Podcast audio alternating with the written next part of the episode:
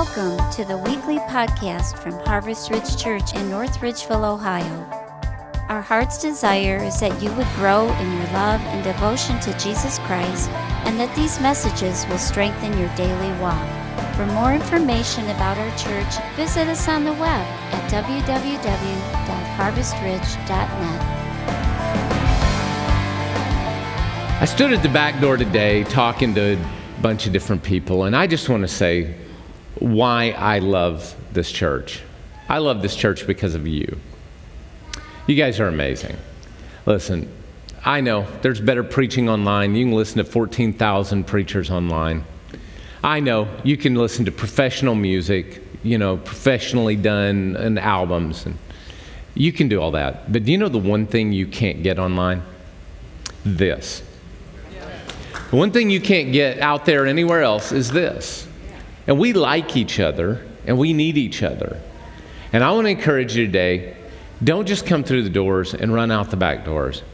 Let's take time actually being the church, not doing church. Let's be the church. Let's love one another. Let's talk to one another. Take some time. I'm an introvert. Yeah, introverts need love too, right? And, and love for you might be somebody looking you square in the eye and saying hi. But you need that. By the way, um, without a smile, I read a bunch of stuff during COVID, and without a smile, depression rates go through the roof. You need somebody to look at you and smile. All right, so in a second, I'm going to have you smile at people, but let's start. Y'all ready? Knock, knock. Honda. Honda, first day of Christmas, my true love gave. Oh. All right, knock, knock. Dexter. Dexter, Dexter Halls with ball. I'll be here all day. all right. Uh, wow, wow. Love you too, Arnetta. you ever want to do something but you didn't know how much it was going to cost you to do it? All right, y'all think I'm the adventurous one. I am not the adventurous one in my family. This lady right here is the adventurous one in my family. No, it really is. I would be a couch potato book nerd, but she makes me do stuff. So a few years ago, we were down, um, we went to Cabo San Lucas, and we were down there for a couple of days. And she said, I want to take this excursion. It's to go swim and snorkel in the Sea of Cortez. All right. Do y'all know anything about the Sea of Cortez? It's deep, real deep. And it, that means it's cold. I don't care where it is, it's cold, cold. It's Pacific water, it's cold. So it's January, and it's cold. And the place we go for this excursion, they give us wetsuits. Well, everybody else got a wetsuit, but me, I got like this glorified t shirt with holes in it. I'm not kidding. It was bad. So, anyway, we go to the edge of where the drop off on the Sea of Cortez is, where it goes from like 40 feet to 300 feet. So the water is incredibly cold, and there's a rock outcropping right there on the edge of where the drop off is. And that's where the seals lived. And they took us to go to the seals. Well, it's, we're doing good if it's 65 degrees. And the water, maybe 65 degrees. So here we go, out there into the middle of water with rock outcroppings with a drop off 300 feet right where they where we stopped is where it went to 300 feet. And everybody is like all right let's go jump in the water and play with the baby seals. Now let me just preface this by saying i hate being cold. For me, perfection would be 100 degrees where I can take my shirt off and my belly can watch the sunshine. That's awesome. You know what's not cold for me? All right, what's not awesome for me? Cold. But you know what I did that morning? I jumped in the water anyway, shivering, freezing, and the baby seals were there. I'm not sure if you've ever done anything like this before, but I was snorkeling down and I went underwater down and there was a baby seal looked up at me and I stuck my fist out like this and that baby seal put his mouth over my fist. He didn't bite me, he was playing with me. It was so cool. Literally. It was, no, it was one of the most awesome memories of my life. That day is one of the most awesome memories of my life. But do you know what, what cost that came? Freezing to death. Literally, when I got out of the water, I was shivering uncontrollably because I was freezing. Because every great memory and every great thing you accomplish in life, there's a cost to it. Are y'all following me? And a lot of us, we never have the great memories because we don't pay the great costs. What I want to talk to you about today is I want to talk to you about a guy who analyzed the cost to be faithful to God and he paid it. And that guy, well, let's just read his story. So, would you stand to your feet in honor of God's word? Matthew chapter 1, verse 18. This is how the birth of Jesus, the Messiah, came about. His mother Mary was pledged to be married to, here's our guy for the day. What's his name? Joseph. All right. But before they came together, he was found, she was found, that would be really odd. she was found to be pregnant through the Holy Spirit. Because Joseph, her husband, was, come on, this is key right here, the key to the whole message. He was what? He was faithful to the law. He was faithful. And yet did not want to expose her to public disgrace. He had in mind to divorce her quietly. But after he had considered this, an angel of the Lord appeared to him in a dream and said, Joseph, son of David, do not be afraid to take Mary home as your wife, because what is conceived in her is from the Holy Spirit. She will give birth to a son, and you are to give him the name Jesus, because he will save his people from their sins. All this took place to fulfill what the Lord had said through the prophet. The virgin will conceive and will give birth to a son, and they will call him Emmanuel, which means God with us. When Joseph woke up, he did what the angel Lord had commanded him. He did what he was commanded. He took Mary home as his wife, but he did not consummate their marriage until she gave birth to a son, and he gave him the name Jesus. So, Father, thank you today for your word. Pray that um, we would learn the lesson from Joseph and that we would be faithful to God. We ask that in the name of Jesus. Amen. Amen. Now, before you're seated, remember what I said about you need somebody to give you a big smile, look you in the eye? Why don't you look three or four people in the eye, give them a big smile, and tell them hi? Andy, can you drop a little bit more of the ring?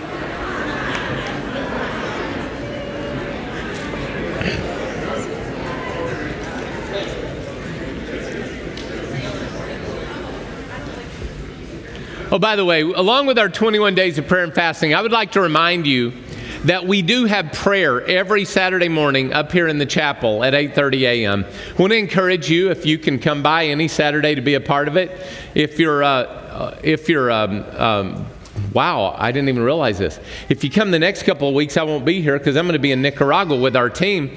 And uh, yeah, we've got 30 people going to Nicaragua this upcoming Friday. So, yeah. Let's do it. If you're going on a trip, stand up. Stand up. If you're going on a trip, stand up. All right. Here's what we're going to do. Y'all ready? Clap all you want, but we want your prayers. We don't want your claps. We want your prayers. We're going to Nicaragua, people. This is uh, this is not the Bahamas, all right? So, would y'all say a prayer for everybody on our team? Let's do it right now. Father, we pray over every person taking this trip to Nicaragua that we would represent Jesus Christ really well. We pray that you would cause the trip to be smooth, that everything would go well, it would go smooth, there would be uh, no nobody left or nothing crazy like that. We pray that the job we go to do, we'd do it well, that the people there would be blessed, and that we would accomplish the task to which we're sent And I also pray that nobody on this team come home the same. But when we come home, we come home with a heart of compassion and love for the lost and for a new desire to make an impact on the kingdom of God. We ask this in the name of Jesus. Amen. Amen. Amen. All right. So every year we try to take those missions trips. If you've never been on one, then you need to go on one. If you've never been on one, you need to go on a missions trip missions trip's not so much for them as it is for you because it'll mess you up really, really good. And we all need to be messed up really good. The world's messed us up really bad. Maybe we do something right and we get messed up really good. Hmm. All right, our story today. Passage reveals three statements about Joseph, a man who is faithful. The first thing we know is that Joseph was faithful to God. Now, I, I read again the entire Christmas story and I found out a couple things about Joseph during the Christmas story. Y'all ready for this? There's only one description of him given the entire time. There's no description about anything about him physically. There's no description about anything except that he is faithful to God. The only description given of this man is that he's faithful to God. By the way, I'll say this again later, but in the entire text, Joseph doesn't say a word. Hmm, interesting. So, how was his faithfulness manifested? Well, his faithfulness was, faithfulness was manifested in five ways I want to talk to you about. They're all C words, and there are five different ways we see in the text that he showed himself to be faithful. The first was he had compassion. He had compassion. You remember the story is Mary comes to him and says, Oh, by the way, I'm pregnant. and he says, That ain't mine. now, can you imagine the tension in that moment? According to the law, if you do your research, according to the law, Joseph in that moment had the right to have her stoned. And I'm not talking oh, issue one or issue two stoned. I'm talking stoned. Okay? They're all issues. It's just how bad of an issue it is. Anyway, here, here Joseph is. He has a, she can be stoned. She can be killed for what she's done, being pregnant out of wedlock. And Joseph does something. He makes it seem like he's responsible, even though he wasn't. Because an angel appeared to him and said, Hey, don't be afraid to take Mary home as your wife. So, you know what he did? Even though he could have done one thing, he chose the way of compassion. It literally says that he didn't want to expose her to public disgrace. He didn't want to hurt her. He had compassion on her. He loved her. He was a guy whose heart was soft towards others. So the first thing about being faithful is you care about other people. And then he contemplated. This is one of my favorite parts of this story is he contemplated. It says in, the text that um, he considered this. He literally considered. An angel come talks to him in a dream. It's this isn't like Mary's angel, you know. Mary's angel like appeared to her and talked to her face to face. Joseph has a dream. Now, I don't know about you, but I've had all kinds of weird dreams. Anybody have weird dreams? I've seen things in my dreams that are a little weird.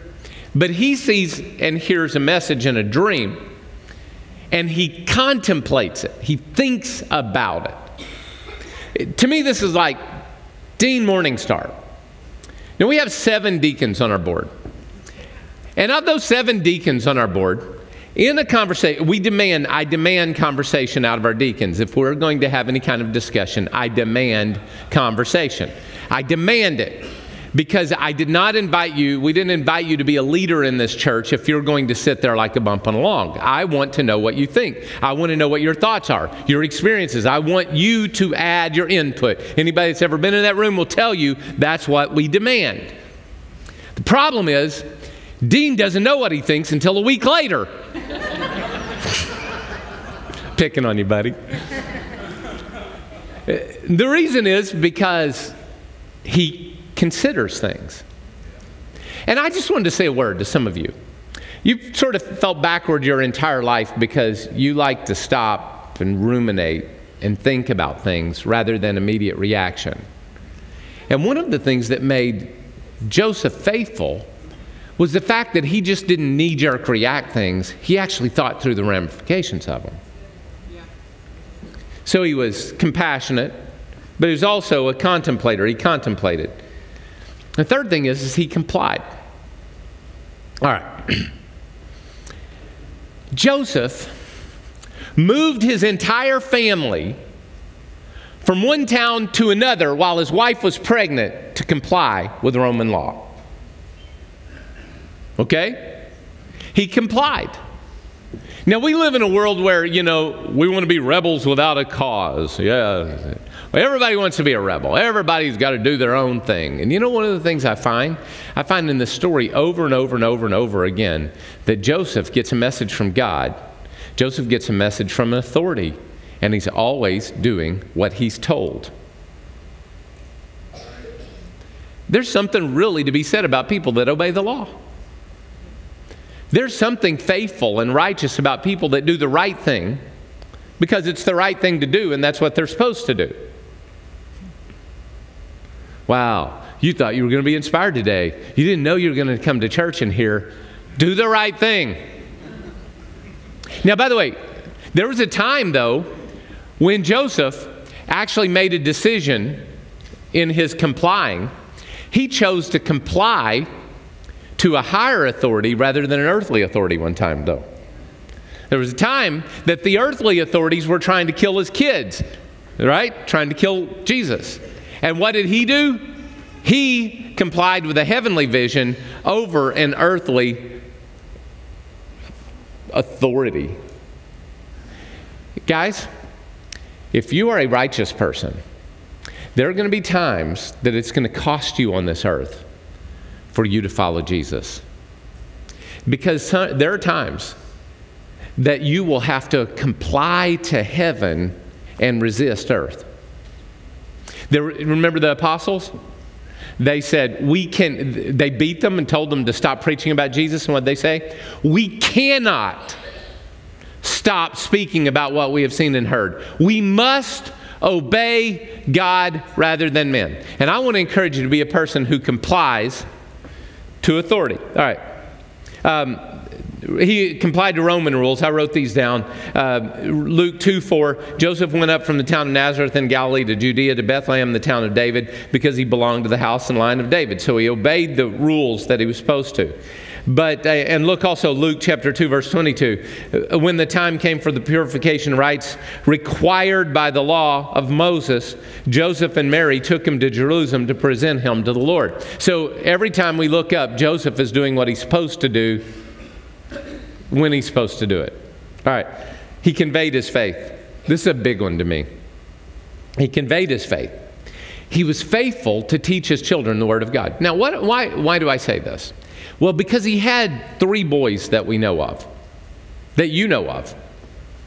Uh, one of them, Jesus, the Savior of the world. But did you know Joseph had other kids? And he had a couple of daughters and a few sons. And one of his sons was a guy named James. You might know this James because this James wrote a book in your Bible called, real originally, James. Okay? It's a great book. Anybody ever read it? Yeah, you read James. When I read the Gospels, Matthew, Mark, and Luke, the synoptic Gospels, and I read James, I hear the same family of origin. I, I hear do the right thing, do it now, you know, put your faith to work, let's get to this. It's the same family of origin. You know, hold on though, but he had another son, and that son's name was Jude. And by the way, Jude very originally wrote a book of the Bible, and that's named, come on, originally it's named Jude. Jude. Anybody ever read that one? When I read that one, I read family of origin. We don't put up with junk. Let's do this. Let's get it right. You know, I know, I know Joseph and my dad were a lot alike by the way James and Jude talk and the way Jesus talked. I mean, my, my brother went off to, um, he went to military, to, um, what do you call that? Uh, boot camp. He goes off to boot camp and he comes back and we're playing basketball after he comes back from boot camp. We're standing outside and I said, So was boot camp hard? And he said, No.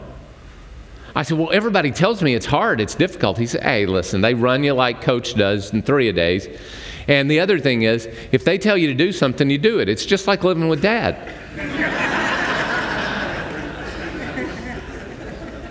So boot camp was no issue for him because he was trained by my father. You do what you're told, when you're told, how you're told, and there is no other argument. That was my childhood. right? And uh, by the way, I believe that's Jesus, and James, and Jude's childhood because Joseph was a dude. He didn't say a lot, but his impression is left on his children. I read this quote. And, and by the way, we, we're talking three people who wrote the scriptures, basically. And so we know that he conveyed his faith and he pressed the scriptures onto his kids because his kids showed an interaction with the scripture. Are y'all following me with this? I'm not reaching too much here. This is really obvious, all right? I was reading um, this quote. It's by Julie Pratt in the Influence magazine. She said, Interacting with Scripture is critical for the spiritual growth of young people. In fact, reading the Bible during childhood is the biggest predictor of whether a person will practice Christianity as an adult. And she gives her research findings where that's at. Biggest predictor. You know, talking to my dad, I'll tell you, I grew up in a house, my dad was a, a man. And it's all right to be a man. It's all right to be a man. My, my dad was a man, okay? He was a man's man. He was about six foot four, weighed about 225. I've never seen him grab a hold of anything until he got sick later in life. I never saw him grab a hold of anything that didn't move. He's a man's man. My dad had two boys with ADHD, okay? You can imagine what our household was like, all right? At night, my dad would say, every night, boys, Come in here, sit down. We would come in, we would sit on the couch. Dad would open up the Bible because dad couldn't read. My dad taught himself how to read reading the Bible, but he didn't want to read. We all knew how to read, so he'd give the Bible to me or my brother, and he'd make us read the Bible. And then, after we read, he would make us kneel down at the couch while he prayed. Dad was not eloquent. Dear Lord God, my dad was not eloquent. His heart was great. But he prayed with passion, but he said the same phrases over and over and over again. But with his heart, he cried out for his boys to be saved and he cried out for our lives to be changed. And I wonder why me and my brother are following Jesus. Because dad set an example by conveying his faith to us. He didn't do it perfectly but he did it. Dads, listen to me. Moms, yes, yes. Moms, you're going to do this because this is who you are. But can I talk to dads because you don't want to? Do it anyway. Force your family to sit down, read the Bible, and pray a prayer over them. I don't care if it's Jesus. Help me not to kill these knotheads. Amen. they know you're praying for them at least. I'm not kidding you. I want you to convey your faith to the next generation. Last one, he was consistent. Joseph was consistent. He showed up where he was supposed to be when he was supposed to be. He showed up. Luke 2:16 is perfect example. So they found Mary and Joseph and the baby in the manger. Yeah, Joseph could have found 15 reasons to be asleep or do something else. But you know where he was? Where he was supposed to be. When they're at the temple dedicating him, where's Joseph? There. Joseph was always where he was supposed to be when he was supposed to be there. And there's something to be said about the consistency of a faithful person. By the way, the Bible tells me in 2 Timothy 2 2 to entrust to reliable people the work of the ministry. I really don't care how talented you are. We had somebody come up to us the other day and ask about if they could sing on the platform. And I'm like, I don't care. I don't care if you can sing like Mariah Carey. I, I don't care. You know, Mariah Carey, somebody offered her a vacant piece of land for Christmas. And you know what she said? I don't want a lot for Christmas.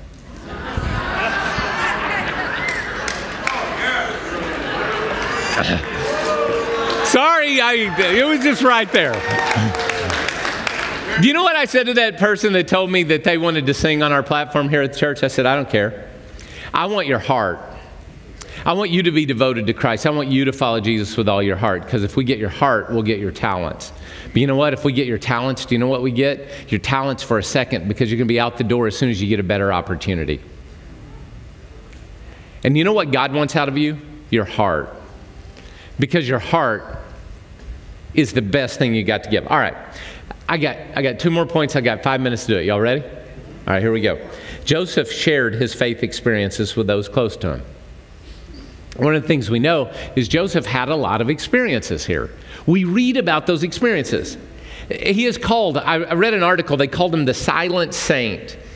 And it says the only character uh, description we're given of Joseph is that he was faithful to the law. Ours is a world drowning in word. In Joseph, the silent saint, I see a different way of being, a way of silence and action, where sometimes the most important words are the ones we don't speak. I read that in a devotion. I thought, that is good. That's Joseph.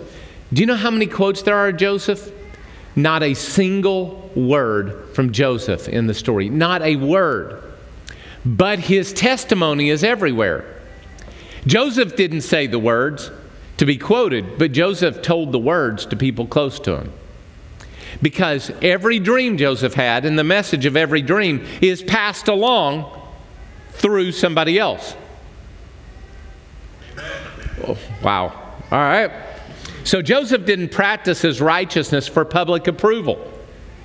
Some people aren't meant to be in front of people. I had a talk with somebody the other day and said, You're more like a colon in the body of Christ than you are a hand in the body of Christ. But I thank God I've got a colon because something's got to deal with all the crap.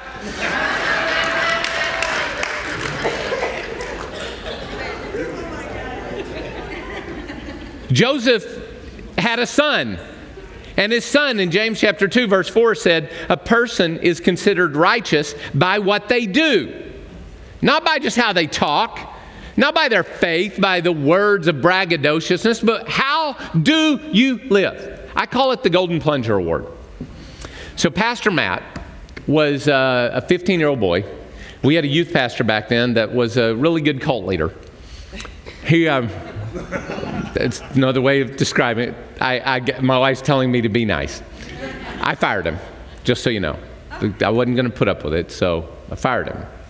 There were a bunch of people in the room that night. There were a bunch of people in the room that night. I mean, a bunch. We had the youth pastor, we had all the youth leaders, we had all the people who wanted to be on the platform all the time and look good and all that kind of stuff. Bunch of people in the room. A toilet got clogged. Do you know where every, there were like five people that when the toilet got clogged, do you know where they went? To a 15 year old boy named Matt Crow. And I, I realized that night, I realized something. The real leader is the person that helps you deal with your crap. Are y'all following me? It's the Golden Plunger Award. I can tell you who a leader is by the person you know who's faithful enough to deal with all the junk that nobody else wants to deal with. Do you know what your family needs? A leader. You know what your church needs? A leader. You know what your community and your workplace really needs? A leader. Somebody that doesn't have to look big for a show, but will carry the plunger because when things are stinking and going crazy, they know you will keep your head and deal with it. And that is Joseph who raised Jesus, who raised James, who raised Jude, and all three of them had the same message be faithful by your actions. Those closest to him knew who he was and what he did and the faith he had.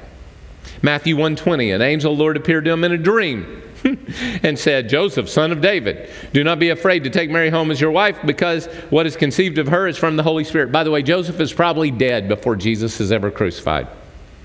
Uh, the average life expectancy of a male in those days was 32 years of age. Yeah, it's a, very, very low. So here's the deal if the life expectancy was that low and Joseph was already 20 or so, guess what? Dead. All right. Matthew chapter 2, verse 13. So, so how do we know what Joseph's dream was? Because he told somebody, he passed it along. Matthew chapter 2, verse 13. When he had gone, an angel of the Lord appeared to Joseph in a dream. Here it is again. Get up, take the child, his mother, and escape to Egypt. Stay there till I tell you. Matthew 2:19. Go to the next one. Matthew 2:19. Uh, after Herod died, an angel of the Lord appeared in a dream to Joseph. Uh, can you go to the next one? Yeah, appeared in a dream to Joseph. So Joseph has three dreams. Each one of the dreams gives him direction. We don't know anything about this except that, y'all ready for this? Joseph got up, told his wife and anybody else who would listen, because he's sharing his experience. He told it, and then he did it. So, how do we know what the angel said? Because Joseph didn't keep his personal faith experience private. I wrote a book years ago. Please don't read it, it's not done. Uh, it's not that bad. I, I, wrote a book. I wrote a book, and the reason I wrote the book was this. I went through a faith crisis where I really was at the edge of my faith, almost lost it, and I wanted to explain to my kids what I was going through. I wanted them to know my story. I wanted it to be documented so my kids would know when they ran into a crisis of faith. It's our right to have a crisis because you can come out the other side with a stronger faith than when you go in. All right, do you have those conversations with your family? When you have a crisis, when you have something happen, do you share it? Or do you just keep it bottled up inside? Share with those you love. All right. The last thing is Joseph's faith was proved by his actions. Uh, when God spoke, Joseph took action. Um, yeah. Anyway, Matthew 124. When Joseph woke up, he did what the angel of God had commanded him. Joseph was a guy who did what God said. From our text today, this is what we found out. He took Mary to be his wife, even though the child wasn't his. He didn't consummate the marriage putting her first instead of him. Think of that. He gets married to her and doesn't consummate the marriage because he wants to make sure he honors the child and her. Wow. Thirdly, of all, he named the child Jesus the way he was commanded. There are three times that he acted on exactly what he was told to do. What he was told to do is what he did. We also find out from other passages about Joseph. The law said to dedicate and circumcise the child on the eighth day. So, guess where he was on the eighth day? In Jerusalem, circumcising and dedicating the child. He did it. An angel said to flee to Egypt. What did he do? He picked up his entire family and moved to Egypt. An angel said to go back to Israel. Guess what? He did it. Every time he was told what to do, what do we know about Joseph? He did it. He was a man of action. He didn't have to talk because he did the right thing. Everybody knew it. Do you think Joseph really wanted to be looked at as the father of an out of wedlock child? And we know that that argument is made even in the New Testament. There's people that accuse Jesus of, uh, of not being Joseph's son. And do you think Joseph really wanted to take a kid that wasn't his own and raise him knowing the whispers of the community? Hmm. Do you think Joseph really wanted to move four times? Come on, I have moved. Moving is bad. And in this story, in a matter of a few months, Joseph moves his family four times. Wow. Joseph chose to put his desires on the back burner so that he could be faithful to God's desires. Amen. We all want a faith that makes our life easier. But what if God called you to a faith that makes your life more difficult? Would you still be faithful if God asked you to do hard things? What if God asked you to sacrifice, to give, to serve, to love, to go the extra mile when you just want to quit? What if God ask you for that kind of this is not american americans don't like this but you ready for this? God may not call you to a life of riches peace and joy. He may call you to a life of sacrifice service and giving. Ask mother teresa. You know for years it was considered honorable in the church to take up your cross and follow jesus. But now we only want to take up the gold plated version of the cross Will you be faithful when it's hard? Or will you only be faithful when things are easy? Matthew 10 38 says this Whoever does not take up their cross and follow me is not worthy of me. Whoever finds their life will lose it, and whoever loses their life for my sake will find it. If you've got all of eternity to go, why are you arguing so much about a little bit of joy and happiness in this big of a span when there's all of eternity to go? I'll tell you why because we're selfish. And you know what God demands of us? Faithfulness. Joseph is an example. You want, you want to make an impact on generations to come for generations and generations and generations? Look at Joseph. Doesn't say a word that's quoted, but yet we're still talking about his faithfulness because only one description is given of him. He was faithful. So here's my Here's my sermon boiled down to a sentence. Y'all ready? I started to give it to you earlier. I'm not going to do it earlier. I'll do it right now. You ready? Righteousness demands that we take responsibility. This whole message can be you want to be a righteous person? It demands that you take responsibility. So, um, George Wood was our former superintendent of the Assemblies of God a former general superintendent, he tells the story of his uncle, Victor Plymire. Victor Plymire was a missionary to China and Tibet. And I've been there, and um, wow, what a part of the world. You don't go there unless you're committed to that. So um, he served 16 years. He went there in 1908 to Tibet, and he served 16 years before he won his first Tibetan convert to Jesus. Most people would have quit out of discouragement, but for 16 years, he continued to be faithful before his first convert. In his 19th year of missionary service, his only son at the age of six and his wife died within one week of, each other from smallpox. The local cemetery refused to let him bury his wife and son there. So he did the only thing he could do. He went outside of town, bought a small plot of, plot of property, and there he dug in the middle of winter, and it is wicked cold in Tibet in winter. He dug a shallow hole in the ground and buried his wife and his six year old child in the hole. A few years ago, the church, uh, Victor Plymire's from Victor Plymire's town in China, wanted to officially reopen. And permission was denied them over and over again uh, because the church had no proof that the property or the buildings erected were actually by Victor Plymire and those who followed him. So they knew the story was true, but there were games to be played.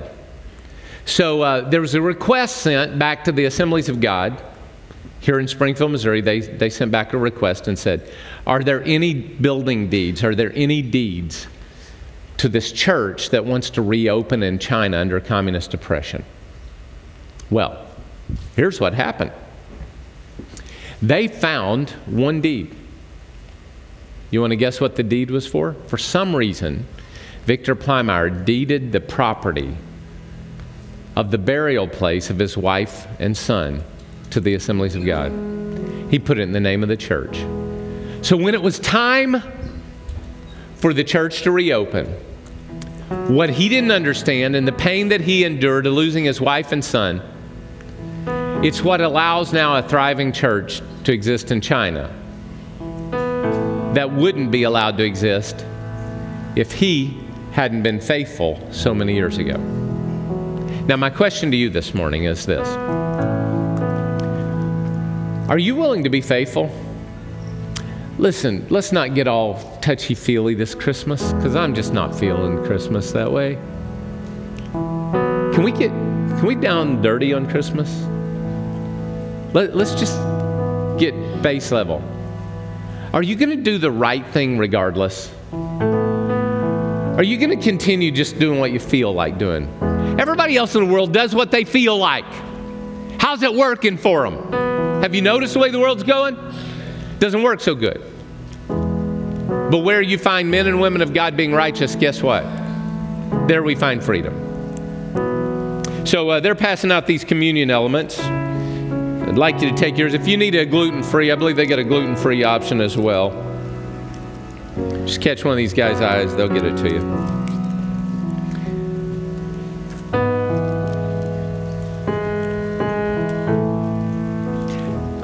So here's what I said we were going to do. Can we just sing the first verse of that song in the chorus, please?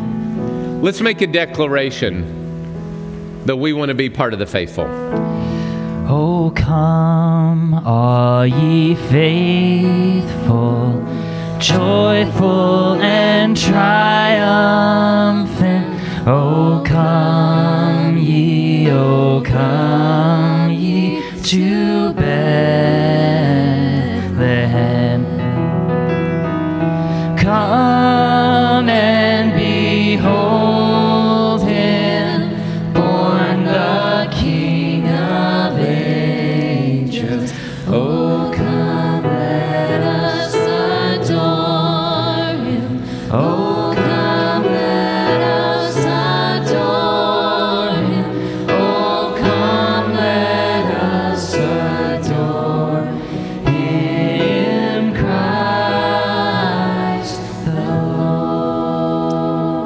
Aren't you glad Jesus was faithful? Aren't you glad that um, he had an opportunity to call 10,000 angels and be rescued? But the book of Hebrews says that Jesus, who for the joy set before him endured the cross, scorning its shame, he had a joy set before him, and that joy was knowing that faithfulness pays off. And I think you may have looked into the future and saw your face and said, If I am faithful, they're blessed. If I'm not faithful to the cross, they won't have anything to celebrate, and they're going to live just like everybody else. So I thank you, Jesus, that you picked up the cross, that you died, that you gave your life, that you were faithful, even though it cost you. You followed your dad's example and your dad's example, both God your true father and Joseph, your adoptive father, they both were faithful. They've been faithful. Thank you for following that example and for setting an example for us today. Let us turn our hearts to faithfulness, I pray. In the name of Jesus, amen. Let's partake.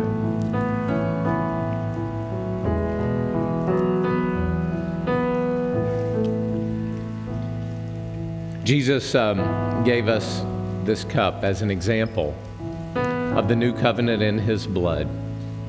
That as often as you drink this cup and eat this bread, you do proclaim the Lord's death until he returns. Jesus, we thank you that you came the first time as a baby of faithfulness. Next time you come, though, it's going to be with the Lord in power. And we choose right now to submit to the Lord of power because we know you're coming again. And we drink this cup in a remembrance of your second coming. Even so, Lord Jesus, come quickly. Let's partake together. Could you stand and let's sing this um, together again? I, I realize there may be a lot of you that you need somebody to pray with you this Christmas. Maybe things aren't working right. Maybe you physically need a healing. Maybe you need to give your heart to Christ. We've got people standing up here right now that would love to pray with you before you get out the door. Let's sing this again, and then I'll dismiss in a second. Oh, come, all ye